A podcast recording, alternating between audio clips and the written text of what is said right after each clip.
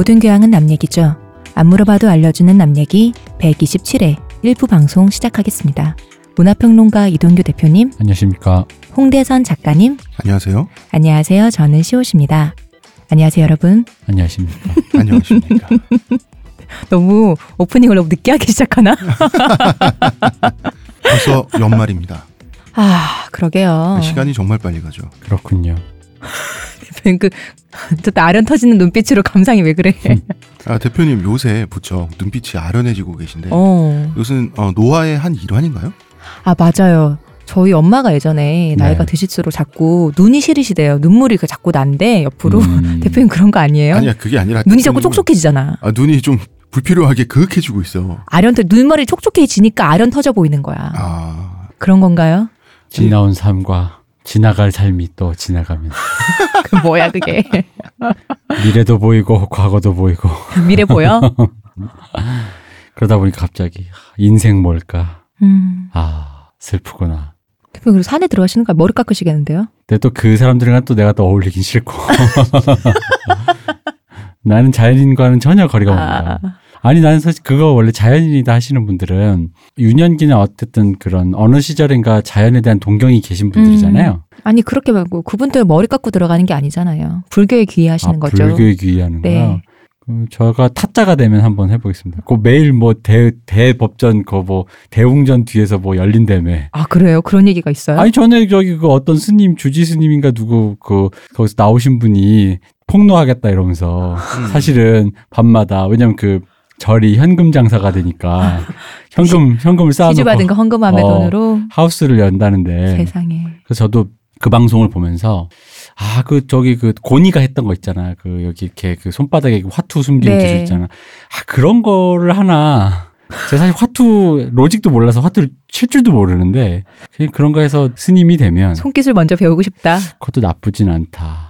그래가지고 왜 저기 왜그 한국 불교가 하버드 이런 데 가서 강의하면 되게 네. 각광받잖아요. 네네. 가 여러분 내가 진짜 법력을 보여- 법력을 보여주겠다고 하면서 손기술을 너희들 나를 카드를 치면 단 한 번도 이길 수 없고 어. 왜냐 내가 너희들을 꿰뚫어 보기 때문이지. 아. 어뭐 그렇게 그렇게 할 수 있지 않을까. 대표님 그- 어차피 진짜 속세에 여러 가지를 놓으셨다고 그랬잖아요. 음, 네, 이제 그렇습니다. 인생의 회한이 있으시 그쪽으로까지 가시면 되겠네요.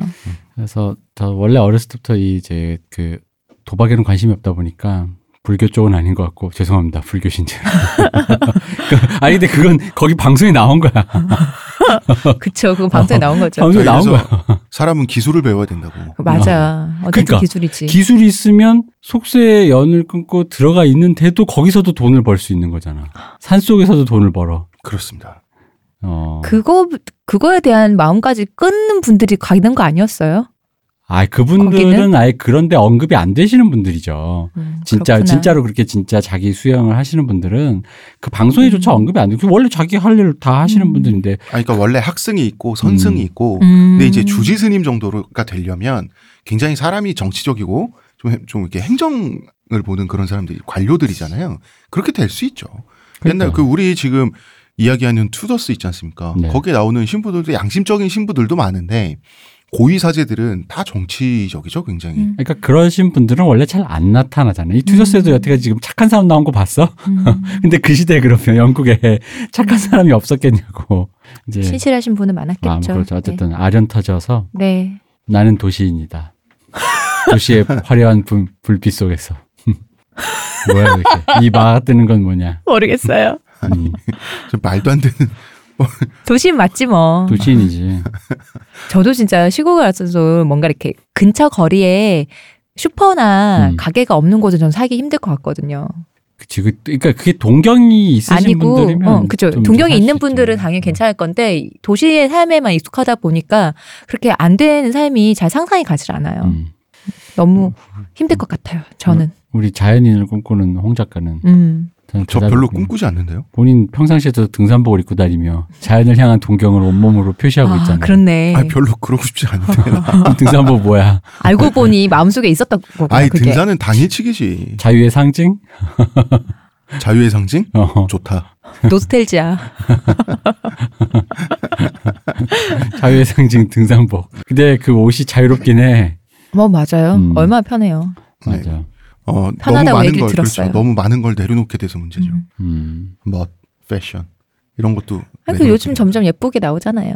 아니 그거는 이제 더 이상 이- 아무리 이뻐져도 그 장르가 사람들에게 장르 그런- 한계가 있죠. 어, 그렇게 인식됐기 때문에 그렇지. 그 장르가 멋있다고 한들 그 장르 사람들끼리는 알죠. 어, 아니 그러니까 그 장르가 아무리 멋있다고 한들 등산복 입고 저기 상견례 나가겠어요. 맞선을 보겠어요. 그런 날이 올 수도 있죠. 가겠어요. 어? 그, 그 장르가 지금 어. 어, 메이저 장르가 되면 그럴 수도 있죠. 네. 아니야 그 장르. 아 근데 생각해 보니까 등산복 입고 음. 남의 결혼식에 하객으로 가면 좀 진짜 민폐겠다. 근데 아, 점점 근데 막 조금. 가능하지 않을까? 요즘 청바지도 많이 입고 오잖아요. 청바지까지는 되는데 어. 등산복은 또 이게 또 다른 영역이라. 그 장르가 메이저가 되면 모두가 파는 장르가 돼서 가능합니다. 나는 봤어. 어 그래요? 결혼식은 못 봤는데 장례식은 봤어. 아, 장례식은 뭐 그래. 그럴 수 있다고 봐. 혀를 끌끌 찼어 그래서. 그렇지. 에이, 이런 이런 근본도 없고 이거 그냥 집에서 배운 걸 없는데 부모님은 이제 안 계시니까 옆에 잔소리 해 준 사람은 없고 아니 대표님 저런 소리 하는데도 눈이 그렇게 진짜 웃긴다. 그러게요. 진짜 요새 계속 아령이 터지세요. 사회 동포주의 모릅니까? 이렇게 신상에 뭐 일 있는 건 아니죠. 아닙니다. 어. 사회 동포주의 그런 사람마저 내가 왠지 아련하게 바라보는 이 마음. 음. 자 이제 광고 듣고 오죠. 어서. 그래 그렇죠. 네, 네. 그럽시다. 지금 티스템 두피 클렌저와 두피 에센스를 검색해 보세요. 과학이 당신의 모발에게 주는 선물 티스템입니다. 저희 남얘기닷컴에서 링크 타고 가셔서 호텔 사건과 프로모션 하고 있는 거 알고 계시죠? 순간 까먹었어. 농협카드, 마스터 계열카드, 국민카드 되고 있습니다. 페이스북 페이지 많이 놀러 오시고요. 유튜브 채널 구독도 많이 해주시고요. 대마시안 샵에서 물건 구입하실 때 아날람도 클릭해 주시고요. 예 여러분 다 들으셨죠? 교주는 지켜보고 있습니다. 교수님이라고 참칭하신 저분도 오늘 눈빛이 좀 반짝반짝 하시네요. 왜 그럴까요? 왜 자, 그래요? 어? 왜 그래요? 아, 몰라 몰라. 나는 내 눈을 보고 있지가 않잖아. 아, 그렇구나. 자 1부 시작해 보겠습니다. 우리의 헨리 8세 저번 주에 돌아가셨어요. 네, 드디어요. 그런데 이 사람한테 삼남매가 있죠. 왕위 계 순, 순서대로 제1 왕위 계승자 아들 에드워드 제인 시모어 아들이에요. 어, 이 꼬맹이는 개신교도였어요. 네, 그다음- 성공회 교도였죠. 그렇죠. 그다음에 큰 누나 캐서린 오브 아라곤 의 딸 메리. 이 사람은 카톨릭이에요. 네. 카톨릭, 카톨릭. 아, 이거 옛날에 어른들이 약간 사투리처럼 쓰는 말인데 가톨릭이라고 해야 되죠. 앤 불린의 딸 엘리자베스. 개신교도란 말이죠. 네. 당연히 왕위에는 에드워드가 등극을 했어요. 음. 이 에드워드는 인간형 자체가 조금 일반적인 꼬맹이들이랑은 달랐어요. 사랑을 못 받고 과보호만 받고 자랐단 말이에요. 음. 유일한 왕의 적자다 보니까 야외 활동도 거의 못했어요. 음. 그러니까 사냥을 할 수는 없는 나이지만 사냥터에는 자주 기웃거릴 수도 있거든요. 남자애라면 실내에서만 키웠어요. 애답지 않게 또 어머니의 사랑도 못 받고 자랐죠. 엄마가 엄마가 일찍 죽었으니까. 죽었으니까요. 예, 그러니까 애답지 않게 좀 약간 애가 우, 우물하고 지나치게 냉철한 듯한 모습을 보이긴 했어요. 근데 타고나기는 굉장히 두뇌는 뛰어났다 그래요. 그러니까 책도 많이 읽고 명석했는데 아홉 살에 왕이 됐단 말이죠. 음. 근데 애가 과묵하고 또 총명한, 총명한 티는 있단 말이에요. 그러니까 백성들 입장에서는 아, 이게 굉장히 낙천적이고 놀기 좋아하고 하는 헨리 8사의 아들이기 때문에 음. 비교가 되잖아요. 그래서 좋아했어, 백성들은. 요시아 왕이 나타났다. 음. 예, 요시아는 구약에 등장하는 좋은 왕 중에 한 명이래요. 음. 권력에 대한 감각을 타고났던 것 같아요. 근데 그래봐야 아홉 살이거든요. 아홉 살의 행보를 보고 이런 류의 성인에게 할 수 있는 표현을 하기에는 그쵸. 어, 그냥 기- 약간 어떤 기질이 좀 그러한 네, 맞습니다. 예. 뭐 대다지 권력에 대한 감각까지라고 얘기하기에는 너무 근데 굉장히 이 에드워드의 그런 얘기들을 보면은 아 왕세자란 저런구나라는 느낌 어, 있잖아요. 그 느낌은 있어요. 누구나 딱 생각하는 왕세자의 태도를 가지고 있는 사람, 자기 음, 본인의 신분과 본인이 고귀한 것을 알고 있는 사람의 태도가 되게 보여요. 그렇지만 거꾸로 말하면 다시 말하면 그래봐야 아홉 살이었다는. 거죠. 예. 이게 아버지에 의해서 완전한 성공의 교도로 자라났어요. 당연히 왕세자니까 아버지 우리 부왕께서 하신, 하신 일은 뭐든지 옳았어라고 믿고 자라야 되잖아요. 근데 이 성공회 그 수장령을 내려가지고 헨리 8세가 성공회로 카도 그 국교를 바꿨잖아요. 그건 굉장히 정치적인 거였고 거기에는 자기 본인의 곤조 이런 것들이 들어갔잖아요. 근데 에드워드는 진심의 성공회 교도였어요. 음. 요게 조금 문제가 돼요. 어, 그리고 큰 누나인 메리는 아주 신실한 카톨릭 교도였단 말이에요. 네. 메리가 미사를 드릴 거 아닙니까? 음, 음. 그러니까 미사를 금지했어요. 자기 큰 누나한테. 그 카톨릭 미사 자체를 못하게 했죠. 못하게 하고 성공회 교도 미사를 하라고 했는데 메리가 그걸 거부하고 본인이 따로 예, 그 미사를 드렸어요. 예. 예. 예배를 드리니까 그거 이제 붕괴를 했죠. 분개했죠. 어린애가 명령을 어기면 처형해버리겠다 그랬어요. 음. 자기 누나를. 근데 메리는 메리대로 이제 기싸움에서 질 수가 없으니까 아 그럼 단두대로 자긴 가겠다고. 근데 기싸움도 있지만 이때의 종교는 우리가 지금 생각하는 종교와는 좀 다르잖아요. 그 그쵸. 의미가 그 시대 사람들에게는 음, 음. 그러니까 충분히 그런 말 할 수 있다고 생각해요. 그- 근데 이 꼬맹이는 어 그럼 진짜 누나를 처형해버리겠다고. 이게 꼬마 꼬마가 꼬마의 판단력이라는 게 자기 누나를 죽인다. 근데 이게 사실은 굉장히 큰 일인데 네. 이제 애들 애들이기 때문에 약간 분간을 못 하고 좀 이런 결정을 하는 경우도 있잖아요. 예, 그냥 적그리스도니까 그렇죠. 어, 누나가 적그리스도면 어떡해. 그럼 어떻게 죽여? 뭐 메리랑 그렇게 사이도 좋았지만 예, 그럼에도 불구하고 예, 이런 그럼에도 얘기를 했던 거 불구하고. 보면 근데 이제 당연히 신하들은 말리죠. 음, 지금 스페인이랑 전쟁하고 싶으세요? 음. 말이 안 돼. 왜냐하면 스페인 황실의 친인척이란 말이에요. 그렇죠. 메리는 어 근데 이때 엘리자베스는 또 에드워드 편을 잘 들었어요. 왜냐하면 본인도 개신교도라 가지고 그리고 나이 차이가 에드워드랑 엘리자베스는 좀 가깝잖아요. 그러니까 둘이 셋 다 각자 다 친하긴 했는데 메리랑 엘리자베스가 다 에드워드랑 친하긴 했는데 이 엘리자베스 에드워드가 좀 더 친했다고 하더라고요. 근데 난 진짜 궁금한 게 있어. 뭐예요? 그러니까 그 농담 삼아 내가 한 말이긴 한데 적그리스도라는 음. 말은 그러니까 여기 어쨌든 간에 지금 이 상황에서 지금 누가 실권을 잡느냐에 따라 좀 우왕좌왕하고는 있지만 성공회랑 그러니까 일종의 개신교의 일종이죠. 성공회랑 카톨릭이 어쨌든 간에 그 영국이라는 한 사회에서 공존하고 있잖아요. 음, 그러니까 이 공존하고 있는 감각이 어떤 느낌이냐 이러는 거죠. 예를 들면 우리나라에서 예를 들어 그 댓글만 봐도 음, 어떤 진영, 특정 진영에 속하신 분은 다른 진영에 속한 사람을 너무 밉잖아요. 그렇죠. 사실 그러다 보면 막 댓글창에 보면 험한 말이 나오잖아요. 서로를 악마화하기도 하고. 어, 저런 놈들 죽여야 된다. 막 음, 도륙해야 된다. 이게 음. 싹수가 없다. 이러는데 근데 그건 그럼에도 불구하고 사고가 막 세계관이 완전히 갈라진다는 느낌이 아니고 그냥 꼴배기 싫은 녀석 정도인데 음, 이때는 이거는 이제 사실 종교라는 건 세계관의 차이인데 이 사람들이 어쨌든 공존하고 있을 때 이 이 사람들의 이세 진짜 감각이 궁금한 거야. 진짜로 절멸해야 될 적그리스도지만 내가 지금 당장 힘이 없어서 참고 있는가 부들부들 부들부들인 건지 그냥 제가 미운 건지 당시에는 가톨릭과 그 음. 성경회에서 서로를 생각할 때 그렇게 이단으로 그럴 정도는 아니었다고 해요. 음. 왜냐면은 아, 그러니까 예. 한 종교에서 다른 종파를 더 인정 못 하는 거죠. 아 그리고 외려? 이제 이런 것도 있습니다. 그 대륙 대륙이냐 섬이냐 그리고 어떤 나라냐 음. 그 지역에 따라서 많이 갈라졌어요. 이건 또 종, 종교가 좀 달라지다 보니까 차라리 종교가 다른 거는 좀 인정해 줄 수 있는데 같은 종교 내에서 교파가 다른 거는 안 되는 거죠. 그게 음. 더 인정할 수 없는 거였다고 해요. 진실에 가까운 말은 이걸 그러니까 천차만별이다.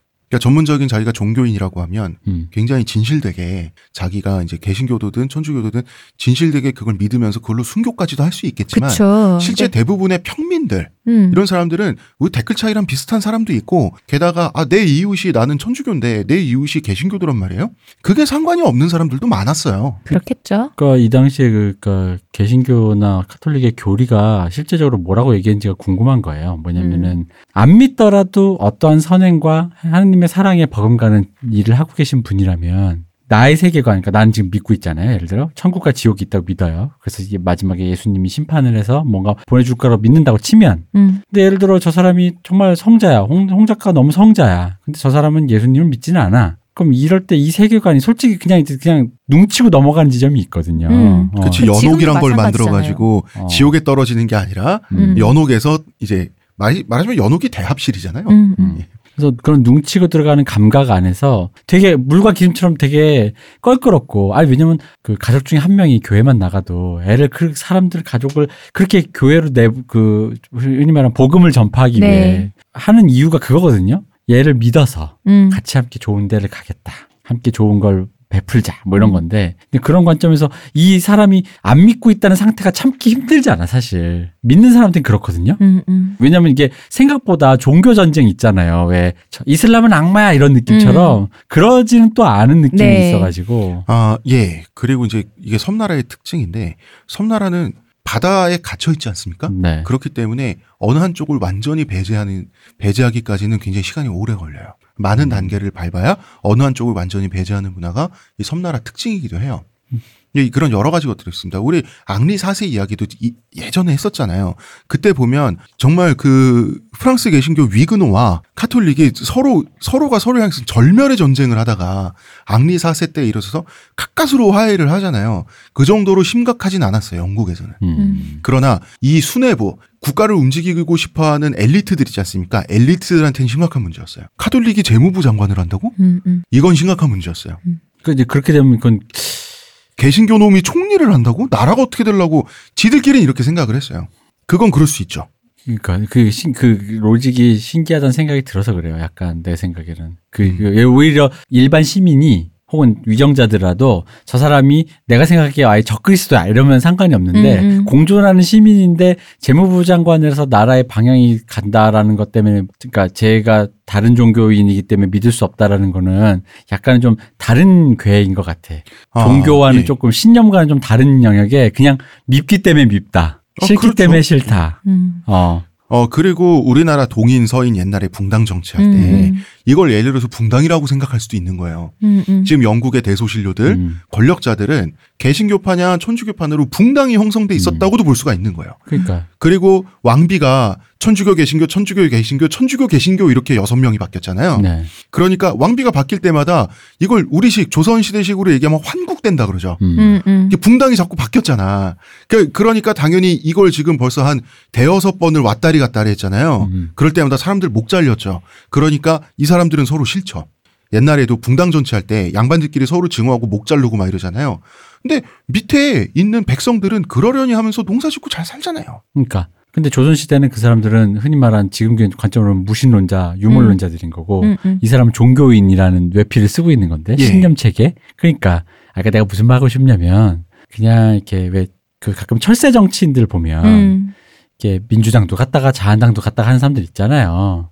그런 사람들. 그러니까 그런 느낌이란 거지. 이 사람들 내가 보기엔 종교인이 아니고 그냥 미운 거고 음, 음. 자기 이익이 근데 카, 우연하게 카톨릭에 줄대다가 그 본인이 성공회가 내 자리를 뺏어가는 것만 같고 약간 그런 기분이었던 것 같은데 예. 그러니까 왜냐면은 어. 묘사된 것들이 이런 식의 그 튜더스나 요 시대에 묘사된 게 은연 중에 개신교와 종교 그러니까 물론 종교적 열정으로 일어난 부딪힘 트러블도 있었겠지만 사실 막상 까놓고 보면 그냥 굉장히 사익적인 사익에 관- 관계된 그쵸. 얘기랄까 음, 음. 그리고 지금 이 이야기에 등장하는 인물들이 음. 양아치들이 많잖아요. 그러니까요. 비겁한 인물들이 많은데 뭐 그렇게 그렇게 하나님을 진실되게 믿는 사람들이었겠어요? 음. 음. 그래서 개신교라는 말 자체는 그냥 그러니까 여기서 좀 오해를 좀 안 했으면 좋겠다는 거죠. 그러니까 개신교를 했기 때문에 이 사람들 신념에 의해서 서로를 악마화해서 이렇게 살라딘과 음. 그 리- 리처드처럼 음. 덤벼라 이게 아니라 그쵸, 그쵸. 약간 정당 느낌 정도의 수준으로만 네. 파악을 해야 되는 게 맞는 그것 같아요. 붕당 느낌으로 저도 느껴져요. 음. 그 정도로. 그럼 그지 않으면은 이 사람들이 이렇게 공존하고 있다는 게 좀 약간 좀 기묘해요. 그 느낌상. 예. 근데 그 묘한 공존이 영국인들이 왜 태생적으로 실용적이고 중립적이라 그러잖아요. 네. 그러니까 그 이 중립성, 실용성이 프랑스나 독일에는 없어요. 이 사람들은 보통 영국에 비해서는 이 대륙 사람들은 관념적이다라고 해요. 음. 관념적으로 가면 아, 저 사탄의 수하들과 같이는 못 있어요. 그렇기 때문에 대륙에서 벌어진 30년 전쟁, 종교 전쟁에서는 학살당한 사람들의 숫자가 800만 명 이상이라고 집계가 되거든요. 영국은 그, 그런 레벨이 아니었죠. 영국은 뭐 그냥 수천 명 정도 죽었어요. 전체 음. 총. 그 엄청난 양의 희생을 줄이긴 했어요. 근데 그거를 많은 역사학자들은 영국인들의 타고난 기질이 있었을 것이다. 음. 라고 하는 거죠. 사람을 그렇게 막 목을 자르고 화형을 시킬 만큼 그렇게 중요한 뭐가 논리적으로는 있을지 모르지만 일단 그 눈에 보이는 그림 자체가 극단적이면 극단적이잖아요. 화형이라고 하는 것 자체가 극단적이면 영국인들은 어 뭔가 잘못된 것 같다라고 어떤 실용적이고 중립적인 그 스탠스 그런 기질을 발휘한다는 거죠. 영국인들이 그런 부분도 나는 있지 않았을까라고 생각을 해요. 왜냐하면 민중들 사이에서의 그런 건 별로 없었거든요. 그 영국은. 그냥 실리적이라고 생각해요. 그러니까 그 개신교를 성공회를 만들게 된 것도 결국 결혼하려고 만든 네. 거니까 그러니까 그런 관점에서 실리적인 관점이 그냥 일종의 그 종교는 앞에 거는 명분인 거고 음. 그, 그 방금 말씀하신 것처럼 그런 종교 전쟁 할 때 그런 그 어떤 뭐랄까 타오르는 종교적 열정 음, 음. 그것과는 조금 거리가 멀고 그쵸. 음. 어, 유럽에서의 카톨릭 신자들과 개신교 신자들은 서로 공존을 못해요. 네. 그래서 민병대를 꾸려가지고 이 마을과 저 마을이 서로 약탈을 해서 다 불태워 죽 죽인단 말이에요. 근데 영국은 일반 민중들도 종교가 달라도 가장 최악의 순간도 사실 그냥 소 닭 보듯 하는 처- 그런 거지. 음. 어디 raid를 뛰어서 불타 죽어야 된다. 뭐 이런 생각 자체를 영국 사람들 안 했어요. 그러니까요. 예. 그러니까 이게 어 우리가 보통 영국 사람들이 기질을 건전하다라고 할때 음. 이런 부분이 있긴 해요. 영국인들에게. 자, 이제 얘기 좀 한번 들어볼까요? 이 섭정. 자, 애가 임금님이니까 섭정이 붙어야죠. 저 아홉 살, 열 살쯤에 왕이 그렇죠. 됐으니까. 예. 어, 섭정이라고 하는 것은 잘 모르시는 청취분들을 위해서 설명을 드리면, 어, 완전한 사- 판단력이 될 때까지, 성인이 될 때까지 대신 대리 통치를 해주는 사람, 이끌어주는 사람, 요걸 섭정이라고 하는데, 보통 섭정은 어머니들이 많이 합니다.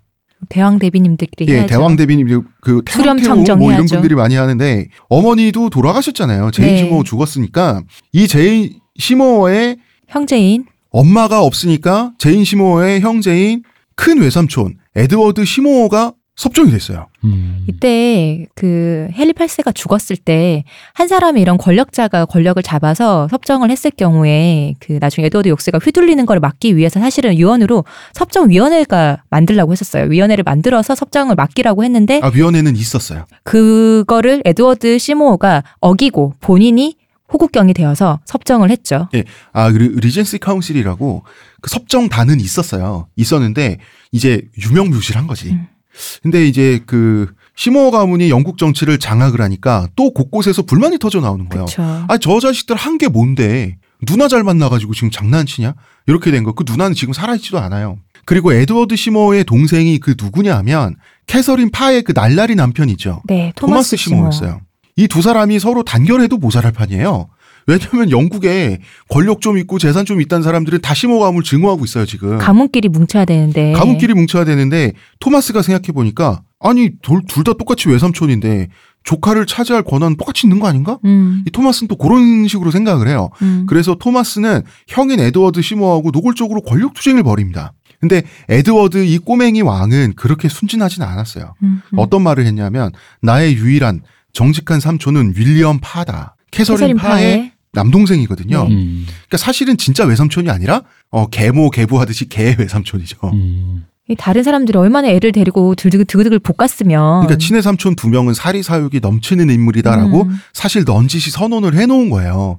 이 말을 듣고 이 말이 퍼지면서 귀족 사회는 아 이거 우리가 만약에 저 두 형제를 제끼면 저 에드워드 꼬맹이 왕이 우리를 승인하겠구나라고 하는 감은 잡아요. 음. 이 감을 두 형제가 잡았어야 돼요. 음. 이, 근데 이 두 형제는 지들끼리 싸운다고 이 에드워드 왕이 속으로 칼을 갈고 있는 거 몰랐어요. 그러다가 이제 이때 당시에 영국이 스코틀랜드를 엄청 때려잡고 있었어요. 헨리 8세 때부터 이게 네. 왜 그랬냐면 스페인이 프랑스를 대륙에서 엄청 찢어발겼어요. 음. 파비아 전투에서 뭘로? 이 그때 우리 그 용병 특집 얘기할 네, 때 Landsknecht. 예, Landsknecht가 스위스 용병을 완전히 분쇄해 버렸잖아요. 네. 이게 뭐냐면 이제는 총포의 시대인 거예요. 음. 시대가 총포로 넘어갔어요. 근데 영국은 스페인 따라하려고 총포를 엄청나게 나름대로는 증강을 했어요. 음. 총을 사기도 하고 화약도 막 구해가지고 그 총 부대도 만들고 막 이랬는데 이게 유럽에서 유럽 대륙에 가서 비비적거릴 수준은 못 됐어요. 음. 하지만 스코틀랜드 기사들을 때려잡긴 아주 좋았어요. 음. 음, 그래서 야 새로운 총이 나와서 뭐 예를 들어서 500정을 구매했다. 그러면은 실험해야 되잖아요. 음. 예, 그 스코틀랜드의 그 Highlander 전사들이 가장 좋은 그 샌드백이었어요. 그리고 Highlander 전사들은 원래 그 위스키 마시고 음. 용감하게 그냥 그 돌진을 하는 게 원래 그 네. 예, 전형적인 그 그래서 이 사람들이 얼만큼 무식하게 돌진을 하냐면 스코틀랜드 차지란 말도 있어요. 음, 음, 음. 스코틀랜드식 돌격이란 말도 있어요. 그러니까 총기의 사정거리와 정확도 그 다음에 그 강력함 이거를 실험하는 그 뭐, 뭡니까 살아있는 관용으로서는 아주 이상적이었습니다. 그래도 그 하이랜더가 나중에 스코틀랜드와 그 잉글랜드가 통합된 후에는 또 그 이제 영국의 잉글랜드의 군대가 되어서 아주 큰 용맹한 활약을 했잖아요. 왜냐하면 그런 미친놈들은 대륙에 잘 없거든요. 예, 아, 너무 용감하게 칼 빼들고 음. 무작정 이렇게 돌격을 하면 이게 유럽 대륙의 군대하고 싸울 때는 유럽 대륙 군대들이 굉장히 많이 놀랬어요. 놀래서 많이 당했어요. 어쨌든 음.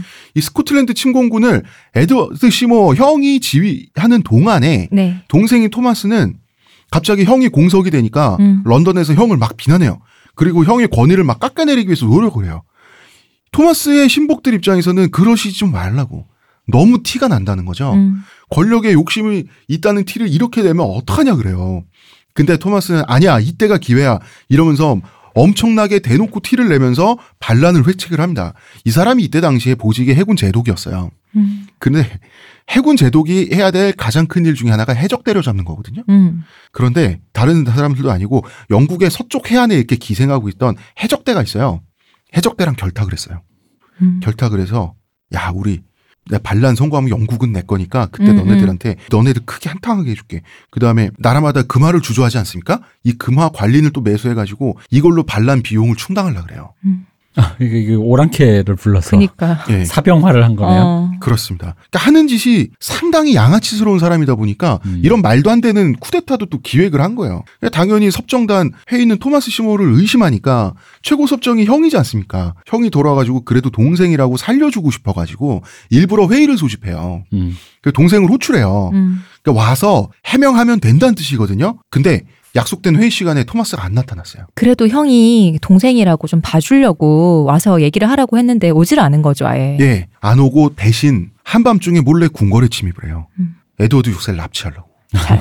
일단 왕을 자기 수중에 두, 두면은 왕이 왕명으로 뭔가를 뭐 문서든지 이런 걸 조작을 할 수, 가능하니까 서명하라고 하면 가능하니까 이게 뭐냐면 자기 시나리오대로만 어. 세상을 해석을 하는 거예요. 음. 아, 그- 그러니까 에드워드 시모에 비해서는 세력도 작고 이 사람이 그러니까 자기가 힘이 없으니까 있는 원래 군대라든지 다른 뭐 귀족이라든지 포섭할 생각을 못 하고 아까 그런 양아치스러운 짓도 하는 거잖아요. 그러다 보니까 정말로 그러면은 내가 힘이 없으니 진짜 코어에 있는 사람을 내 수중에 둬야겠다고 생각을 했겠죠. 음. 음. 그러니까 그러면은 이게 토마스는 형은 그래도 형이잖아. 그러니까 음. 가까운 사람인데 나랑 형과의 그 스펙 차이가 나지만 왜 눈앞에서 계속 보고 자란 사람이면 나랑 스펙 차이가 난다고 해도 네가 하는 데란 약간 그런 마음이 있잖아. 음, 뭔지 알지? 음, 음, 음. 그 남들이 보기에 어우 저 집의 큰아들은 서울대도 나오고 대단한 사람이야. 동생에 비해서는 공부를 잘하나 봐라고 하지만 음, 음. 바로 지근거려서 이렇게 부대끼면서 산 사람 입장에서는 뭐 그렇게 차이 나는데. 뭐가 그렇게 차이 나는데 하니까. 어. 근데 당장 근데 막상 스펙은 뭐가 없으니까 이렇게 극단적인 수를 그쵸. 써서라도 어. 그 차이를 줄이려고 하는 거겠죠. 그 예. 지난 시간에 왜 대표님이 음. 그런 얘기 하셨잖아요. 왜 지방에 음. 그 국회의원 되고 싶어서 몸부림치는 그런 스타일의 사람, 그런 권력지향적인 사람이라고 했잖아요. 그러니까 권력에 대한 야망은 드글드글한데 뭐가 없으니 이걸 뭐 그냥 그러려고 그쪽으로 가려고 가려고 하다 보면 자꾸 다른 수를 쓰게 되는 거잖아요. 그리고 성격도 비열해. 어. 그러니까 그 다른 수를 쓰려고 하는 것도 음. 뭔가 도덕적인 게 없어요, 이 사람이. 그치. 그러니까 이게 이게 왜냐면 그 지방 투어도 그런 느낌 많아요. 왜냐면 예를 들어 옛날에 저 지금 국회의원 된 제 말이야. 음. 우리 저 마을 읍내에서 내가 말이야 이렇게 일거리 줘가지고 뭐라 줘도 뭐 세무서 하던 애야, 뭐 음, 음. 변호사 하던 애야 이런 사람이란 말이야. 초등학교 때 내가 쟤네 뭐 우리 집 밥 먹고 갔어 뭐 이런 어, 쟤네 아버지가 뭐 우리 집 그거 음, 세경 음, 음. 살았어 뭐 이런 사람인데 그 되니까 나도 될 것 같거든 제가 되는데 음. 이제 이런 감, 감각에서부터 시작을 하는 것 같아 이 사람이. 음. 참, 그런데 참 안습인 게 에드워드 6세를 납치를 하려고 그랬는데 에드워드 6세가 키우던 강아지가 있었어요. 음. 왜- 왕실에서 많이 키웠으니까요. 많이 키웠죠. 왜 인터넷에 유명한 3대 지랄견 있죠. 그게 비글하고 뭐였더라? 뭐 있더라고요. 예, 그리고 이제 코카 스페니얼이 있는데 세상에 나쁜 개는 없어요. 예, 3대 지랄견 중에 하나인 하나인 코카 스페니얼이었어요, 이 개가. 세상에 지랄견도 없어요. 주인이 지랄일 뿐. 이 개가 뭐야 토마스 시모를 보고 엄청나게 짖어요. 음. 그래가지고 토마스 시모는 이 개, 아, 걔한테 물릴 순 없잖아요. 네. 그래서 권총을 뽑아가지고 이 개를 쏴 죽였어요. 근데 당시에, 용서할 수 없네요. 당시에 권총 소리는 지금 권총 소리 한 100배거든요. 음. 거, 거의 그치. 화승총이란 말이에요. 그 흑색 화약이 터진 그 냄새나 불꽃 음. 튀어 소리나 그래서 막 주변에 막 횃불 들고 사람들이 쏟아져 나오고 불 켜지고 조명 켜지고 막 이럴 거 아니에요. 네. 이 상태에서 어? 에, 토마스 시모다. 어? 저 사람 토마스 시모잖아. 음. 모든 사람들이 이 사람 얼굴을 다 본 가운데 도망쳐요. 음. 아니 저는요 이 사람 또, 아, 또 이거 또이 이 에피소드 듣다 보면 참 이렇게 아둔한 사람들이 많이 나오는데 이 사람도 웃긴 게 아니 아무리 세력이 없어도 그렇지 그럼 해적을 시켜서 그치. 안 되면 꼬리를 잘라야지 어. 왜 지가 들어가서 직접 이렇게 뭔가 그러면은 이때쯤에 아, 이 정도- 대리로 해줄 사람이 없었던 이거 아닐까? 신분, 이 정도 공인된 신분 있죠. 네. 신분이 아니면 궁궐에 못 출입을 못 하죠. 아, 아니 근데 왕을 납치하고는 어. 막 당당하게 앞문으로 못 나오는 거 똑같잖아요. 아니 이 사람은 음. 어떤 생각 왕을 번쩍 들어서 목에 칼들이 대고 약간 요런 거 생각한 거예요 지금. 그러니까 내 말이 그래서 그러니까 아둔하다고 이게 그러니까 이 지금 마지막에 결국 총까지 쏴서 처형당하는 이 그림이 음. 자 뭐랄까 다음 날 죽여주세요 죽고 싶어요 와이프 따라 가고 네, 싶어. 어. 바로 도망을 가고 뭐 이렇게 지명수배가 된 것도 아니고 다음 날 바로 체포돼가지고요. 음. 런던 탑에 갔다가 처형 당했어요 바로. 네. 이거 어떻게 처형을 안 당해요? 개를 쏴 죽였다? 이거 왕을 납치하려고 했다? 그쵸. 이거 처형 안 당할 방법이 없어요. 반역인데. 이거는 형이 아무리 살려주고 싶어도 그리고 이 형도 사실 자 봐요 동생이 사라졌지만 섭정의 지위는 불안했어요 이 에드워드. 시모도 왜냐하면 반란 때문인데 음. 대규모 농민 반란이 일어나서 간신히 진압이 됐어요 이 반란이 왜 일어났는가는 역사적으로 우리가 요 부분은 알아봐야 돼요 음. 헨리 7세 때부터 이제는 무력이 아니라 돈의 시대다라는 얘기를 제가 몇 번 했었어요. 자, 예전에 영주이자 지주는 밑에 기사들이 있죠. 기사들을 먹여 살려야 돼요. 근데 기사는 일하는 사람들이 아니에요. 음. 어릴 때부터 검술만 해. 검술 조기 교육만 받고 나중에 싸움만 한다고요. 이 기사들을 먹여 살리려면 농노가 됐든 소장농이 됐든 아까 대표님 말한 그 세경, 세경을 줘야 돼요. 음. 그래야지 여기서 나오는 먹을 것들과 물자 있죠. 이걸로 기사 이 합숙하고 사는 기사들을 먹여 살린단 음. 말이에요. 이제 무력이 아닌 돈의 시대가 되면 뭐가 되냐면 이제 돈이 더 중요한 게 기사가 없어도 되는 거예요. 유럽에 수출하는 양모가 말이죠. 양털. 이게 농사보다 훨씬 돈이 되게 되는. 이때 한참 뭐 무역이 막 왔다 갔다 하고 그리고 그런 식민지를 삼는 곳에서 은광이 발견되고 이러다 보면서 사람들이 그쪽 일을 하러 많이 갔는데 일을 하러 하다 보니까 옷도 필요한데 영국산 모직이 되게 잘 팔렸었어요. 예. 그러다 보니까 농사 짓는 것보다 훨씬 부가가치가 높으니까 훨씬 높아요. 어, 많은 귀족들이 농사 안 짓고 거기다가 양을 양만 치는 거죠. 양만 치는 거예요. 자, 그러니까 기사들은 쫓아내요. 실직자가 된 기사들 뭐 합니까? 본업이 싸우는 것밖에 모르는데 이 사람들이 해적이 되는 거예요. 음. 그 다음에 당연히 소장농들도 쫓겨나요. 그 농토 빈 농토를 풀밭으로 바꿔서 양만 풀어놓으면 알아서 돈이 되는 거예요. 음. 심지어 양치는 일도 양치기 개가 해요. 그래서 영국의 양치는 견종들이 이때 다 그 종들이 발달하거든요. 외식고기도 그 중에 하나예요. 마치 최근에 자동화된 뭔가 이런 거 느낌이다. 그렇죠. 아니, 어. 공장 자동화로 인하여 그러니까 사람 수십 명, 수백 명의 부가가치, 이 사람들이 만들어낸 부가가치를 개 한 마리가 하는 거예요. 음. 개가 한 천 마리까지 막 한 마리가 양 천 마리까지 핸들이 되니까 카바가 되니까 너무 심해서 법적으로 그러니까 귀족 한 사람당 음. 2천 마리 이상의 양은 못 키우도록 법은 있었는데 그래 그럼 뭐, 뭐 친척의 사돈의 팔촌의 이름까지 다 빌려갖고 다 그렇게 키우는 거죠. 그리고 차명괴자. 어 맞아요 차명을 쓰는데 근데 그렇다고 해서 그 사람들도 엄하게 처벌을 할 수 못했어요. 그리고 그러니까 그- 법이 유명무실한 거지. 그리고 이제 그걸 감찰하는 관리 관리인들 있죠. 관리인들도 본인들이 다 지주예요. 음. 그러니까 이런 문제가 있었어요. 그러니까 세상에 이렇게 좋은 돈벌이가 어디 있어요? 그 땅에서 쫓겨나서 먹고 살기 힘들어진 농민들이 반란을 일으킨 거예요. 음. 어떤 지주는 말이죠. 2만 4천 마리의 양을 키우고 있어요. 2만 4천 마리 양을 키우던 그 공간이 원래 농토였는데 그러면 얼마나 많은 사람들이 쫓겨나서 굶어 죽었겠어요. 거의 양 한 마리에 사람 한 명일 거거든요. 이 사람들이 할 게 뭐가 있어요? 죽창을 드는 수밖에 없는 거예요. 이게 그래서 그 유토피아에 나왔던 그 말이 이 말인 거죠. 양은 온순한 동물이지만 영국에선 인간을 잡아먹는다. 이게 맞습니다. 바로 그 얘기거든요. 그게 이제 아주 오래전에 아주 오래전은 아니고 헨리 8세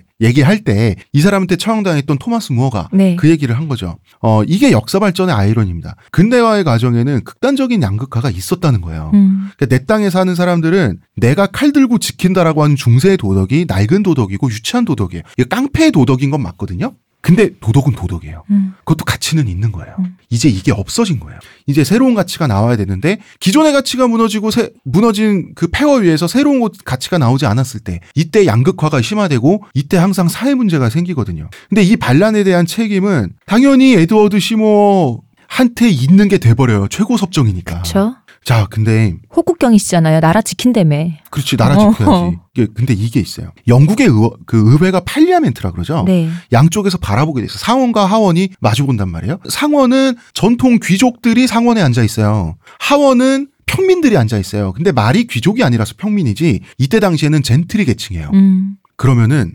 귀족들은 지주들이에요. 그리고 그 맞은편에 앉아 있는 젠트리 계층은 양모 수출 산업으로 음. 돈 벌던 상인 계층이에요. 그러니까 저 농민들, 저 버러지들, 반란이나 일으키는 농민들 저거 다 죽여야지. 안 때려잡고 에드워드 시모 당신 뭐 하냐. 이렇게 섭정을 공격을 한 거예요. 음. 지금이 저 재수없는 놈 무너뜨릴 기회니까. 근데 에드워드 시모는 억울하죠. 왜 반란 세력을 철저하게 사용하고 억누르지 못했겠어요? 밟으면 농민 반란이 더 확대될 테니까. 먹고 못 먹고 살아서 들고 나온 건데. 그러니까 유야무야 부드럽게 처리할 수밖에 없잖아요. 이 사람 입장에서는. 뭐 어떻게 처리하기가 사실 쉽지 않죠. 중간에 그쵸. 샌드백이니까. 결국은 자기 권력이 흔들흔들하면서 위기가 왔다는 걸 알게 되니까 음. 이 에드워드 시모도 자기 동생처럼 정신이 나가서 미친 짓을 저질러요. 이대로 만약에 저 어린 왕이 보니까 우리 형제를 지금 동생 죽었지만 싫어했던 것 같은데 한마디만 하면 자기 목이 떨어질 것 같으니까 왕을 어디 가, 가시죠. 음. 왕을 데려다가 윈저석에 짱 박아 버려요. 음, 음, 그러니까 왕을 혼자 독차지해 가지고 자기 꼭두각시로 만들려고 했었던 거예요. 음. 이때만 기다리고 있었어요, 에드워드는. 음. 이때는 10대였습니다. 어, 국민 여러분, 나 지금 강제로 갇힌 것 같은데? 음. 이거 한마디로 끝났어요.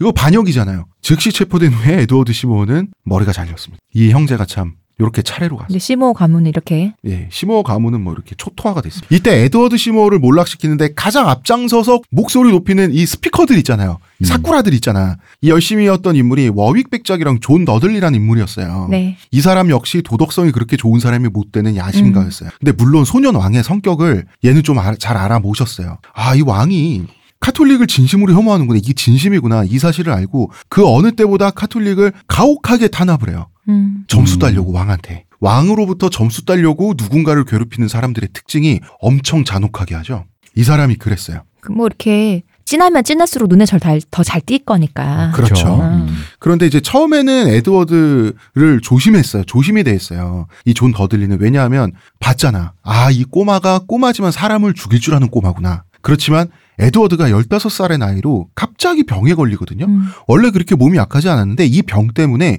시름시름 앓게 되다가 결국 이것 때문에 16살인가에 죽어요. 음. 요절을 하는데 이제 병석에 누워서 애가 비몽사몽하니까 아, 이 꼬맹이가 얼마 못 가겠구나. 이러면서 또 갑자기 가슴이 두근두근 하기 시작해요. 존 더들리가 어 이거 내가 잘하면 잘하면 영국을 내가 그냥 이런 생각을 또 하게 되는 거예요. 이때 그리고 또 가톨릭을 그렇게 자기가 탄압을 심하게 했는데 다음은 메리잖아요. 메리는 아주 신실한 가톨릭 교도니까 그치 본인이 어떻게 되겠어요? 사망 코스죠. 어. 그러면 마음이 두근반 두근 세근반이면 메리가 될까봐 무섭다는 거예요? 아니면 혹시 내가 나도 어, 둘 다죠. 둘 다? 어. 네. 참, 이, 이 사람들 모르겠다. 내가 이, 여기에 이 내부에 있질 않아서 어. 왜 다들 이렇게 불나방처럼 가슴이 두근두근 왕권 자체가 아주 강력하게 확립되질 않았으니까 음. 누구나 그래도 좀만 마음 먹고 조금만 더 하면 도달할 수 있지 나 않을까라는 솔직히 아까 생각을 해서 대표님이 기가 막힌 그쵸? 설명을 한 것 같아. 솔직히 이런 생각 안 했겠어요? 에드워드 시모 토마스 면 저런 새끼들도 하는데. 그치. 이 솔직히 응. 이 생각 안 했을까? 음, 음. 그러니까 이게 왜 조선왕조로 치면 어쨌든 이씨 가문이 이렇게 하나 해서 반개로 어떻게 끌고 다도 그 가문을 유지시키는 음. 게왕 자체고 만약에 그 이씨가 무너 지면 그냥 그 조선이란 나라는 이제 끝난 거 다른 나라가 되는 건데 네. 이건 어쨌든 그 영국이란 나라 안에서 그냥 그 왕조가 가문 단위로 이렇게 이렇게 약간 뭐가 교체된다고 해야 돼. 약간 그, 그 우리가 생각하는 그 조선이나 그런 단일 가문의 어떤 그런 왕조 느낌과는 조금 약간 이 동양과 서양이 음. 그러니까 동아시아 문명과 그 유럽 문명이 그 왕조와 국명을 지칭하는 문화가 다른 거예요. 그러니까 그런 어, 내 말이 예. 그 말이야. 예를 들어서 이제 그 뭡니까 프랑스 같은 경우는 카페 왕조에서 뭐 들어서 부르봉 왕조로 왕조가 바뀌었다라고 음. 하면은 이게 만약에 우리나라 같은 경우 국명도 바꾸죠.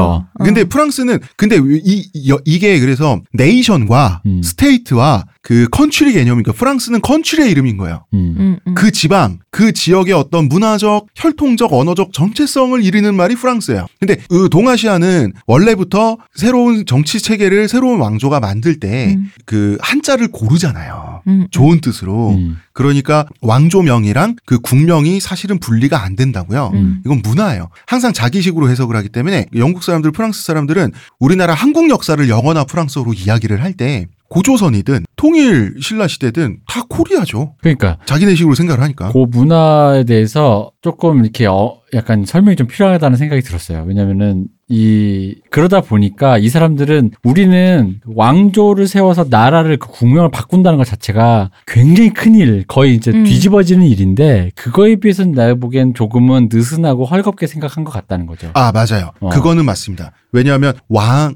왕도 영주들 중에 하나가 왕이잖아요. 그러니까요. 한 명의 영주잖아요. 그러니까 예를 들어서 어 여기가 지금 구로도니까 예를 들어 제가 구로동의 영주예요. 음. 그러면 House of 구로의 가장인 거야. 음. 근데 왕조도 마찬가지야. House of 튜더예요. 음. 그러니까 그 집안 바뀌었다라는 정도의 느낌이 그 느슨한 느낌은 있을 수밖에 없는 구조인 네. 거죠. 음. 중세의 이제 이 시스템 구조라는 그러니까 게. 그 타임 그것 때문에 지금 이 여기 등장한 이 사람들이 이런 이상한 야심들 음. 왜냐면 사실 이 지금 이 사람들 존 더들리가 지금 갖고 있는 야심이나 뭐 아까 시모가 갖고 있는 야심도 제 생각에는 조선 우리 조선 왕조 이 그려냈을 때 연판장 돌리면서 뭔가 이렇게 역모를 꿰, 꿰한다는 느낌에 비해서는 굉장히 안침이라고 굉장히 느슨하고 그런데 이제 그 분위기가 아마 고거에서 기, 기인된 것 같은데 그게 아마 좀 뭔가 설명이 안 되면은 약간 우리 조선시대 개, 개념 생각하고 만약에 들으시는 분들이 이걸 보고 있으면은 좀 이상하죠. 뭐, 어, 좀 이상한 거지. 어. 사람들이 진짜 뭐, 뭐 머릿속에 온통 반역과 역모만 갖고 있는 사람처럼 보이는 아, 거지. 근데 이런 것도 있어요. 대표님 방금 그랬잖아요. 이 사람들 왜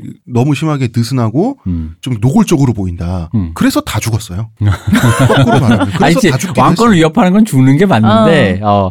근데 이런 생각을 손쉽게, 왜냐면 연판장이란 말은, 연판장이란 내가 알기로, 연판장이란 단어 자체가 입에 나오기만 해도 진짜 그 난리가 그쵸. 나는 거였거든요. 어, 연, 어. 으아, 이렇게. 네. 그러니까 그것이야, 그거, 그 뭐야, 볼드모트란 말이지. 음, 음, 음. 근데 여기는 그런 정도는 아닌 것 같아, 사람들이 보면은. 아, 그 정도는 아니죠. 어. 우리는 영린이라고 해서 아예 지금 그러니까 이 씨가 왕이어야만 한다라고 하는 것 자체는 조선시대 그게 동아시아 기준에서는 헌법 1조 같은 거예요. 그죠, 맞아요. 어. 그래서 그 그러니까. 오죽하면 영린이라 그래요. 근데 음. 그거 근데 예를 들어서 나라 예를 들어서 왕조를 바꾸자라고 하는 게 국가를 전복하자는 아닌 거죠. 음. 유럽의 기준에서는. 국운과 그 왕조의 운이 하나가 아닌 거잖아요. 음. 근데 우리는 하나인 거잖아요. 그러니까 그 말씀이 어. 맞는 것 같네요. 국가를 전복하자는 아니다. 어. 예. 하지만 반역은 반역인 거죠. 네. 네. 이 우리가 이 얘기를 하려면 굉장히 불행한 여인을 한 분 소개를 해야 됩니다. 아, 그렇죠.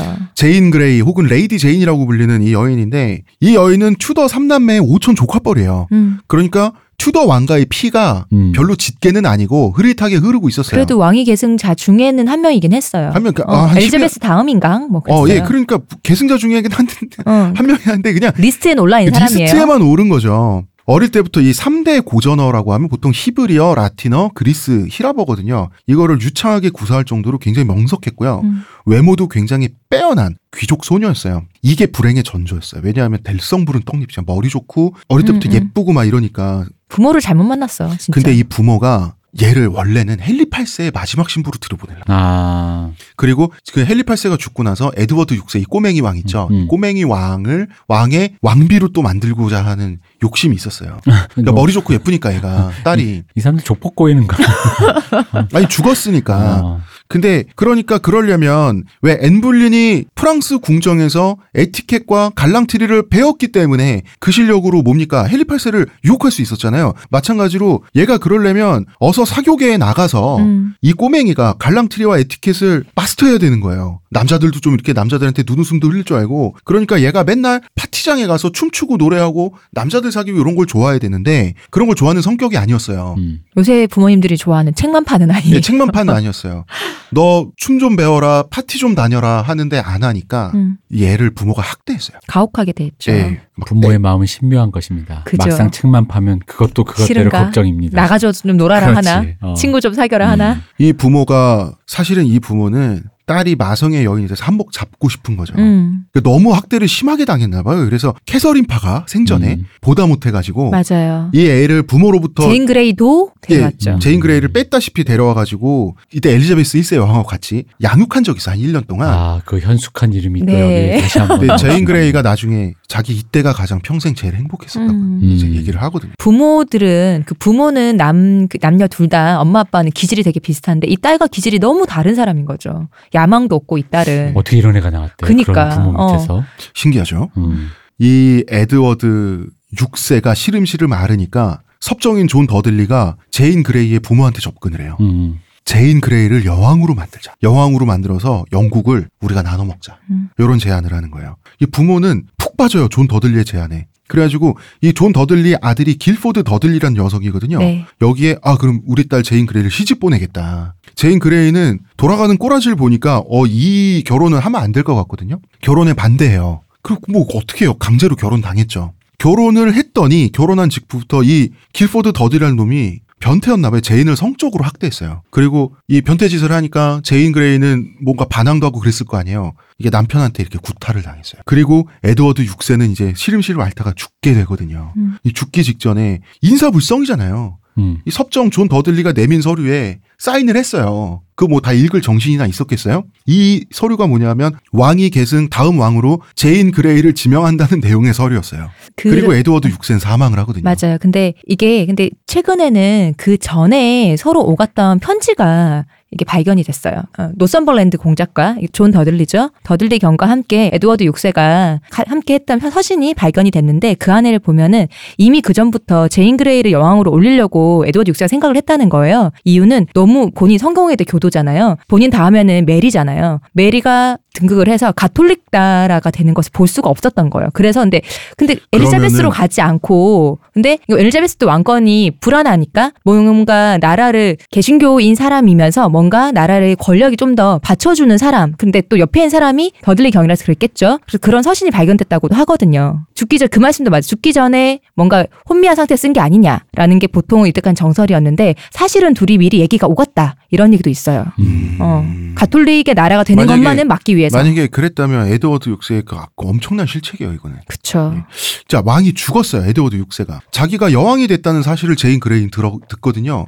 적법한 후계자는 메리 공주님이시다. 이렇게 절규하면서 음. 졸도를 할 정도로 죽여가요. 있을 수 없는 일이라고. 그러니까 사실 이때 제인이 음. 16살이었거든요. 근데도 판단력이 굉장히 현수, 그 현명했다는 걸 알 수가 있죠. 음. 이 여인만, 지금 이 소녀 말고 이 소녀의 남편, 가족들은 다 시부모, 이상해. 친정 부모 다 어. 지금 정신이 나가 있어요. 그러니까 자기는 여왕이 여왕에 앉지 않겠다고 엄청 저항을 하거든요. 그러니까 음. 제인의 엄마는 자기네 자기가 여왕으로 추대한 자기 딸을 밀실에 가둬놓고 왕좌에 앉겠다고 할 때까지 매질을 했어요. 본인이 왕이 되겠다고 할 때까지. 네. 그래서 이제 온몸이 막 시퍼렇게 멍이 들어가지고 여왕이 돼요. 이게 구일천하입니다. 남편은 남편대로 이제 자기를 국서. 그러니까 그냥 여왕의 남편일 뿐인 사람을 보통 그냥 부군이라 그래요. 음. 근데 king consort라 그래서 국서라고 하면 그거는 정말 본격적인 국가 지도자로서의 어떤 음. 권력을 여왕과 행하겠다. 예, 여왕과 나눌 수 있는 게 국서인데 이 길포드 더들리란 녀석은 안 그래도 마누라 패던 놈이잖아. 제인 그레이를 막 학대하면서 자기를 국서로 임명하라고.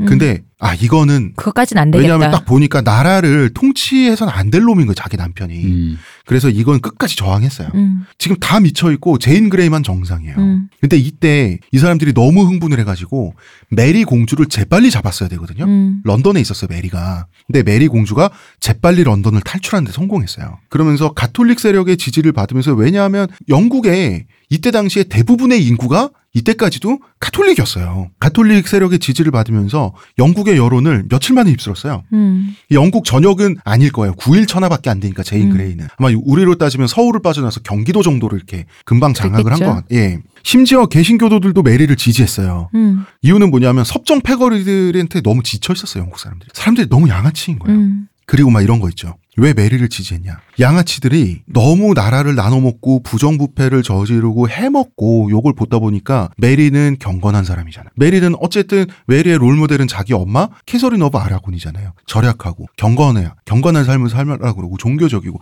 이런 사람이 오히려 그리운 거예요. 몰입애들 시정자 메리 빼들이 공주님 많으니까. 안 됐잖아요. 그리고 아 어. 그런 것도 있죠. 영국 각지에서 이제 민병대가 이렇게 음. 짜져가 영 메리를 보위하기 위한 근왕군이 돼가지고 영국 각지에서 메리를 보호한다고 출병을 했어요. 음. 우리식으로 얘기하면 의병이죠. 음. 그러니까 메리가 며칠 만에 런던을 탈출하다가 말고 다시 turn back을 해요. 음. 며칠 만에. 그래서 런던을 향하니까 이 돌아가는 꼴을 보니까 메리가 런던을 접수할 것 같거든요. 그러니까 추밀원은 판단을 빨리 했어요. 나팔수 4명을 보냅니다. 나팔 부러 가서. 빰빰빰 빰빰빰 하면서 런던에 들어와야 이게 개선식이 되잖아요. 그쵸. 음. 한마디로 이거는 이런 시그널이죠. 저희 추밀원 멤버들은 한번 살려주십시오. 음. 저희는 살려주십시오 하는 거죠. 아, 저희는 좀 살려주십시오. 이랬어요. 그리고 이때 메리와 엘리자베스가 연합을 하는데 네. 엘리자베스가 정말 신의 한 수를 둬요. 음. 메리가 이제 마차를 타고 런던으로 이제 입성을 네. 하러 이제 가는데 옆에서 자기 언니를 말을 타고 호위를 해요. 음. 이게 굉장히 중요합니다. 왜냐하면 구교인 언니와 신교인 동생이 함께 개선한다. 음. 이게 영국인들에게 이거는 종교를 떠나 국가 정상화라고 하는 개념을 떠올리게 하는 그림이거든요. 제인 그레이는 명분이 없는 사람이잖아요, 이미. 그렇죠. 어. 그러다 보니까 지금 이제 원래 이 왕위 계승인 두 공주님이시니 이쪽에 다 모든 여론이 쏠렸던 거죠. 그쵸. 그리고 아까 에드워드 6세가 개신, 진심의 개신교도기 때문에 제인 그레이에게 마음이 갔다는 말씀하셨잖아요. 네. 새로 발견된. 엘리자베스도 진심의 개신교도인데 언니를 호위한다. 상징적이죠. 음. 이런 상징적인 그림을 만들어내는 센스가 엘리자베스한테 있었어요. 이제 메리 1세가 런던에 입성을 하니까 사람들 입장에서는 구원자가 갑자기 나타난 거예요. 이 썩어빠진 정치를 음. 구원할 여왕님께서 나타났다. 그리고 캐서린 오브 아라곤은 영국 민중들이 이때까지도 사랑했잖아요. 추억하고 사랑했으니까 런던은 수비를 해야 되는데 음. 그냥 문을 여는 거죠. 그러니까 왜 그 누구 존 더들리는 음. 섭정은 나다 이러면서 음, 존 음. 더들리는 수비병들은 성벽을 수비하도록 하래- 해라 뭐 이랬는데 음, 그 얘기를 듣고 런던을 수비하는 사람들은 모자를 벗으면서 여왕폐하 만세 그쵸. 이러고 있었단 말이에요. 그 음. 런던은 거의 축제 분위기로 새 여왕을 맞았어요. 이 제인 그레이의 부모란 인간들은 딸하고 사위를 버려두고 둘만 도망갔어요. 음. 근데 진짜 안 됐어.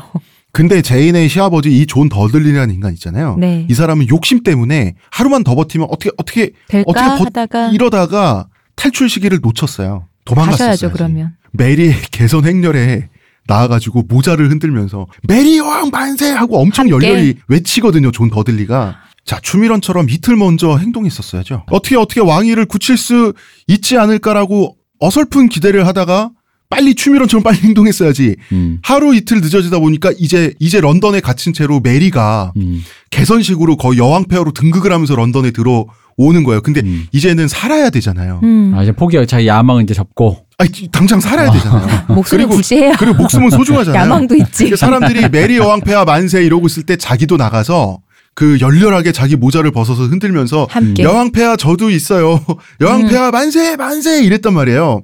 그러니까 어디서 익숙한 목소리가 들려서 고개를 돌렸더니 우리의 메리는 청각도 좋으셔. 저 반역자 새끼가 여왕 폐하 만세 이러고 있지 않겠습니까? 어. 어, 야 저 새끼 체포해. 음. 이게 여왕으로서 내린 첫 번째 명령이에요. 음. 그리고 여왕으로서 사인한 첫 번째 서명이 그러니까 저 새끼 목쳐. 그래서 바로 다음 날 목이 잘리는 걸로 다음 날 일과가 시작됩니다. 네. 존 더들리가 이렇게 날아갔어요. 그도 나름 호국경이었는데. 그- 그렇습니다. 네. 아주 한심한 제인 그레이는 런던 탑에 갇히고 말았어요. 어쨌든 음. 왕좌에 앉았었잖아요. 네.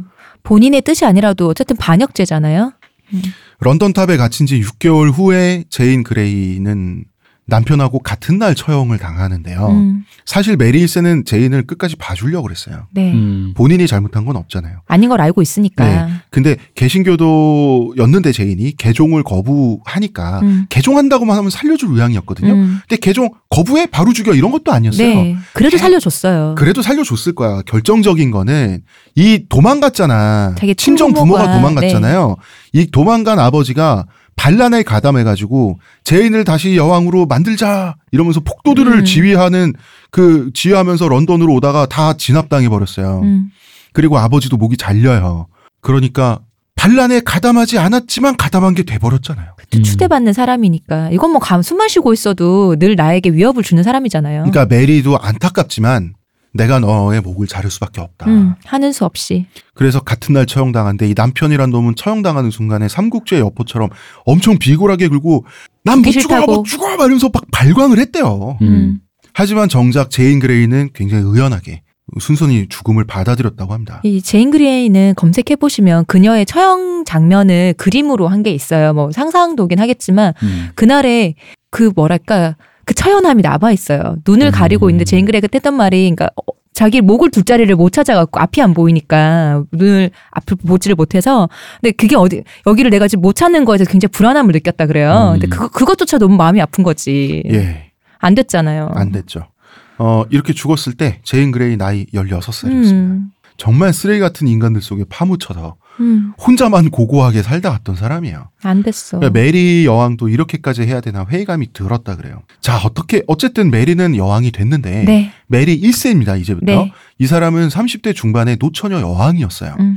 왜 결혼을 못 했냐면 헨리 8세가 그동안 결혼을 안 시켰 아, 그 일부러 안 시킨 것도 있어요. 그래서 반쯤은 방치했고 반쯤은 일부러 안 시킨 건데 메리 1세가 워낙 신실한 카톨릭 교도니까 음. 이 카톨릭 교도 공주가 말이죠. 어, 누구와 결혼을 하든 분명히 영국에 안 좋은 일이 벌어질 수 있다라고 생각을 한 거예요. 이용당할 수도 있고. 근데 메리 1세는 어떤 사람이었냐면 여왕이기 이전에 자연인으로서는 자기 어머니를 롤모델로 삼았어요. 음. 열광적인 카톨릭 신자였고요.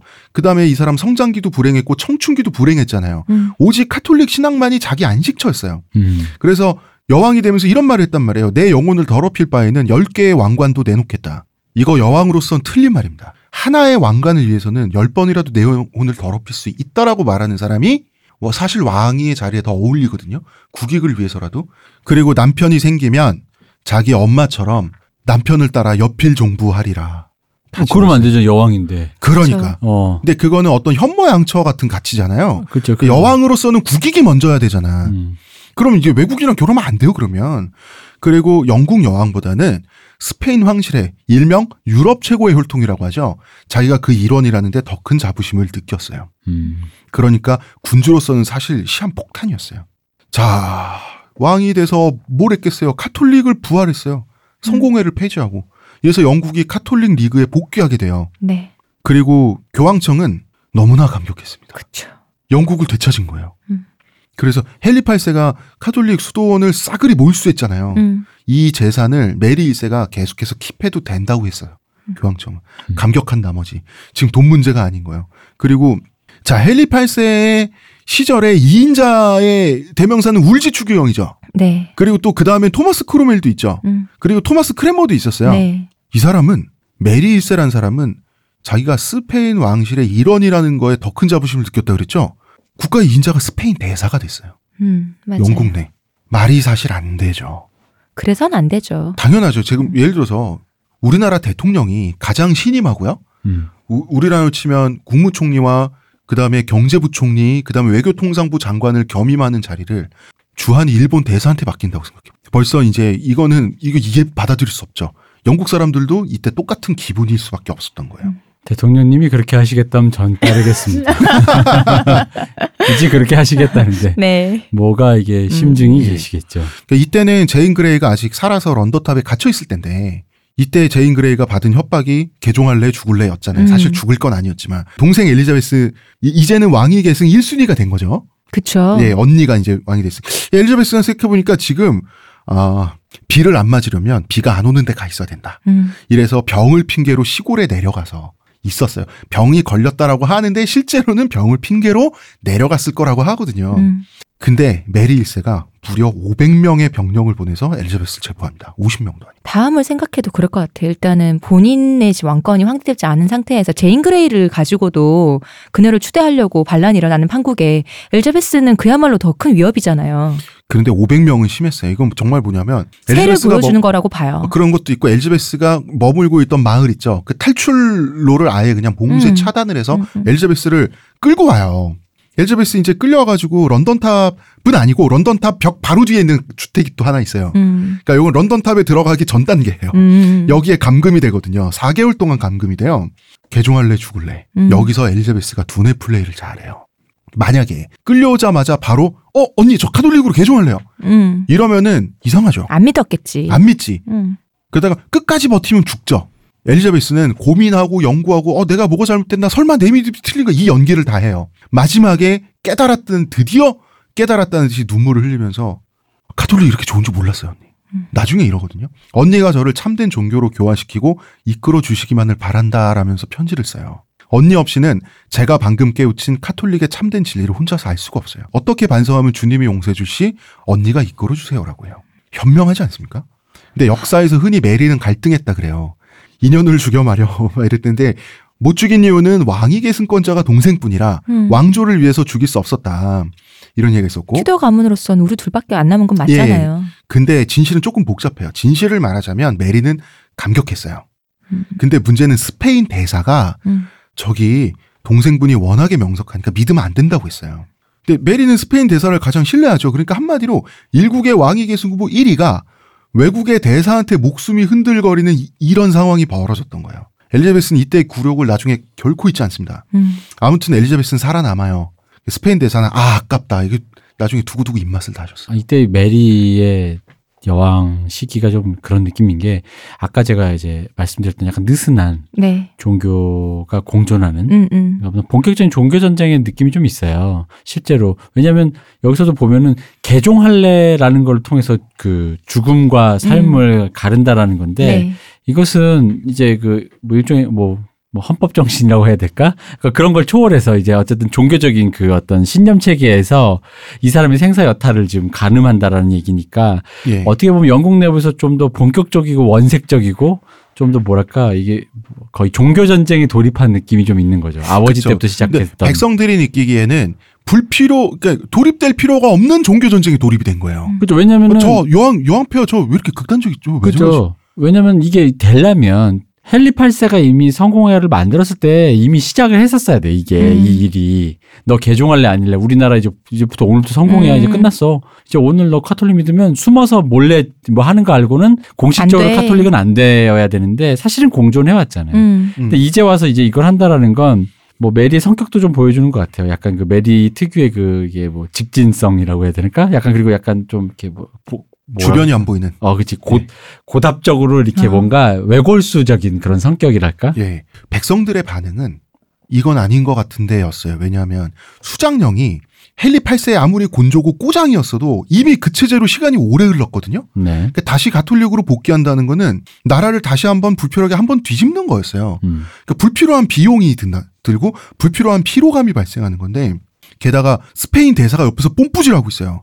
지금까지 카톨릭이든 개신교든 권력을 잡은 이 붕당들은 아까 대표님이 얘기한 것처럼 그렇게 막 종교적인 사람들은 아니었거든요. 음. 이제는 극단적인 종 진짜 극단적인 신념을 가진 종- 카톨릭 교도들이 권력을 잡아가지고 신교도들을 잡아 죽였어요, 진짜. 카톨릭 복귀를 환영한 영국의 민중들도 경악을 한 거예요, 이때까지가 되면. 왜냐하면 잡혀 죽는 신교도들 말이죠. 다 자기 이웃이에요. 이, 이건 아닌 거거든. 그러니까 사람을 지금 잡아서 죽인다라는 이런 물리적인 형사적인 어떤 뭔가를 행사한다는 것 음. 자체가 이미 지금 근데 이걸 여왕이 어쨌든 허락했으니까 지금 이런 짓이 벌어진다는 그쵸. 거죠. 이게 이때는 아직 그래도 그 처- 개신교가 있다고 해도 성공회가 있다고 해도 런던과 그 주변에 아직 점점 퍼지고 있지 아주 섬이고 아주 예전이잖아요. 그러니까 아주 나라 구석구석까지 다 퍼지진 않았었대요. 아직은 그래도 가톨릭 신자가 많기도 하고 아까 말씀하신 것처럼 아직 느슨한 때였던 거지. 함께 공존하고 누군가는 아 저게 이- 이제부터는 그렇다고 하니까 누군가는 또 뭐 성공회로 믿고 아직은 가톨릭 사람도 있고 이런 상황에서 같이 있는데 그렇다고 해서 적대하진 않았잖아요. 근데 좀 더 그렇게 만들고 있는 거죠. 음, 다시. 그렇죠. 그리고 해- 그 우리가 아까 얘기했던 붕당 정치 이거는 백성들 입장에선 저 윗대가리들끼리의 싸움이에요. 그렇죠. 네. 밑에까지는 모르는 거잖아요. 근데 이거를 보는 것만 해도 영국인들은 지쳤거든요. 음. 근데 이제는 백성을 상대로 이제는 백성이 타격을 받는 거예요. 음. 직접적으로. 그러니까 어 이거죠. 카톨릭 복귀에 환영했던 영국인들도 비카톨릭을 죽이는 행위에는 어 백성까지 칼날이 온- 온다? 이거는 반칙이죠. 영국인들이 느끼기에. 그리고 오랜만에 실로 오랜만에 사실 그렇게까지 불릴 건 아니지만 블러디메리라고 불리잖아요. 네. 근데 실로 오랜만에 화형을 많이 했잖아요. 그 화형도 어. 스페인에서 원래 화형 스페인에서 한 거잖아요. 네. 그러니까 스페인을 자기 고향 땅 본국이라고 생각했어요. 카- 그 음. 캐서린은 스페인에서 하니까 따라서 영국에서도 한 거예요. 음. 그러니까 화형당해서 중국 영국 죽는 영국 백성 입장에 내가 왜 죽어? 그러니까 메리의 정체성은 여기는 나는 영국 여왕으로서의 주권 국가라기보다는 스페인 지점으로 생각했다. 예. 실제로도 본인이 그렇게 영- 그렇게까지 깊게 생각했을지는 모르겠지만 한 행동을 보면 되게 그런 정황이 많긴 어, 하니까요. 그리고 이제 어 이따 내일 2부에서 말씀드리겠지만 지점처럼 행동을 했다. 네. 그래서 스페인 본 스페인에서는 영국을 정말 지점으로 만들려고 해요. 그렇죠. 그리고 실제로 성공해요. 어쨌든 백성들은 지지를 내려놓기 시작을 해요. 스페인 프랜차이즈 본사에서. 영국 민중이 메리한테서 오시죠. 음. 마음이 떠난 결정적인 이유는 이때까지만 해도 아 그래도 어머님을 닮으셨다는데 음. 이때까지만 해도 캐서린 오브 아라곤 생각하고 있었어요 영국 민중은. 음. 그리고 크면서도 너무 힘들었다 힘들었으니까. 그러니까 뭐 이때까지만 해도 연민이 많았지. 그래 사람이 저렇게 불행하게 자라면 뭐 그래 한이 있겠지 아 좀 저건 좀 아닌 것 같지 그러나 영국 민중이 결정적으로 메리에게서 마음이 떠난 사건은 따로 있습니다. 이게 완전 결정타에서 이거 바로 결혼 문제였습니다. 그렇죠. 우리가 내일 이야기를 네. 하도록 하겠습니다. 이 종교? 전쟁으로 본격적으로 돌입한 게 어떻게 보면 영국은 섬나라라서 대륙의 그 분위기랑은 조금 다르게 늦게 돌입한 것 같아요. 음. 그죠? 그냥 그냥 실리적으로 그냥 뭐 저 사람 그냥 저쪽 교회 다니다 보다 이 정도의 음. 느낌으로만 갖고 있었던 것 같은데 어떻게 보면 이런 이렇게도 볼 수 있겠다. 약간 사관을 조금만 바꾸면 어떻게 해요? 메리는 그 유럽 대륙의 그 유- 대륙적 세계관을 갖고 있었던 거지. 음. 어 그쵸. 어 유럽 대- 신교와 구교가 부딪히는 그 순간에 음, 음. 그 첨예한 순간에 서로가 서로를 바라보는 그런 약간 이단이라고 네. 해야 될까 그런 식으로 바라보는 대륙적 세계관이었던 거고 영국 사람에게 실질적으로 성공의 등장이란 건 종교와는 사실상 상관없는 음. 정치적이고 정략적인 등장이다 보니까 그러니까 처음부터 좋은 게 좋은 거지 뭐일 수밖에 없었단 그러니까 말이에요. 등장의 기원 자체가 종교적인 것은 아니었기 아니었으니까 때문에 영국 가톨릭이 비슷한 말? 음, 그렇죠. 그러니까 카톨릭 그 영국 국민 자체도 그런 종교적 열정에 휩싸이진 않았겠죠. 어. 내가 봤을 때는 그 어. 영국 성공의 신자조차 도 그냥 뭐 좀 이렇게 되었나 뭐 보다 정도. 아주 신실한 사람들 몇몇 어. 외에는 그러니까 마틴 루터가 신교를 이렇게 신교의 어, 그 발단이 된 그런 식의 어떤 대륙에서 음. 뜨겁게 일어나질 않았잖아요. 어, 그런 건 안 일어난 거죠. 왜냐면 그분은 진짜로 종교적인 열정 속에서 논쟁을 하면서 음, 자기의 음. 종교적인 어떤 신심을 나눈 건데 사실 할리 파센 그런 건 아니니까. 네. 근데 거기에 메리가 이제 드디어 대륙적 사고로 어떻게 보면 이게 좀 다른 의미로 보면 이제 마틴 루터와 그런 싸움을 했던 그런 음. 그 분위기에 자기도 그쵸. 이제 딱 가져와 가지고 근데 영국 여왕이면 음. 영국의 현지화가 돼야 되거든요. 이게 사람들은 사람, 그냥 어. 희미하게 종교적으로 희미하게 살고 있는 걸 그 희미한 필터를 없애버리고 선명하게 만들어준 거잖아요. 음? 만들고 있는 거죠. 음. 그러니까 영국인들이 느끼기에 뭐지? 이건 아닌데. 음, 음. 이건 아니었죠. 그쵸. 그건. 아니었죠. 그쵸. 그러니까 이게 마치 약간 이런, 이런 느낌도 펠리페가. 잘생겨서 그래. 그러니까 이런 느낌도 좀 있어. 뭐냐면 그 잘하겠다고 잘하겠다고 6.25 일으키는 기분이랄까? 음. 그잖아. 38선까진 거졌는데 음. 서로 이렇게 좀 대립은 하고 있지만 실리적으로 어쨌든 그래 뭐 싸울 필요까지야. 근데 뭐 갑자기 건데. 6.25 일어나는 기분이 있잖아. 어, 그러면서 어. 오늘부터 불구대천의 원수가 되는 기분이 있잖아요. 그쵸. 약간 이제 그런 느낌이 좀 있어요. 블러디 메리가. 예, 있습니다. 음. 있고 그 이- 지금 이 증상, 증상 신도롬이라고 할게요. 이 증상은 내일 2부에서 훨씬 심해집니다. 음. 자, 1분 여기까지 하겠습니다. 네. 네. 의문의 그녀 시호님, 감사합니다. 문화평론가 이동규 대표님, 감사합니다. 감사합니다. 저는 작가 홍대선입니다.